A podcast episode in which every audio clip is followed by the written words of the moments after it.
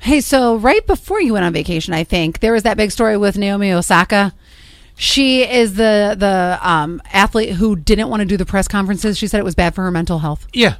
Well, now Mattel is going to do a Barbie after her. Oh, that's nice. I wonder if that's going to change their rule on making athletes do press conferences. Marshawn Lynch didn't want to do it back in the day either. He's the football player. This is years ago, I think he was when he was playing with the Seattle Seahawks. That he was like, actually, we we went over this. He sh- just showed up because he was like, I have to be here. No, I remember this. Yeah. Yes. Yeah. hmm So they're going to make a uh, a Barbie after her. I mean, that's great. That that's fine. I, you know, why not just have the coaches handle it?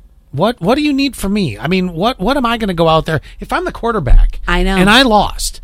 And what What am I? What are I'm you not going to gonna- ask me that the coach can't handle? Right, and I'm not right, and I'm not in a good mood. Let somebody speak for me. Let me tell you how every press conference goes too. Quinn, would you do me a favor and ask the question as a reporter? Uh, be like, so what happened on that last pass? So what happened on that last pass? Well, uh, uh, you know, we just weren't uh, weren't playing up to our uh, par today, and uh, That's exactly what it sounds like. uh, Would you like me to ask the question again? yes, please, because that's exactly how it goes. Like you expect a different answer. Go Yeah. ahead, Allie. You asked the question. You're the other reporter. Uh, what happened on that last pass, fourth quarter? Well, like I said, uh, You sound so tired yeah, and defeated. Out of breath. good press conference. out of- Yeah, thanks for that.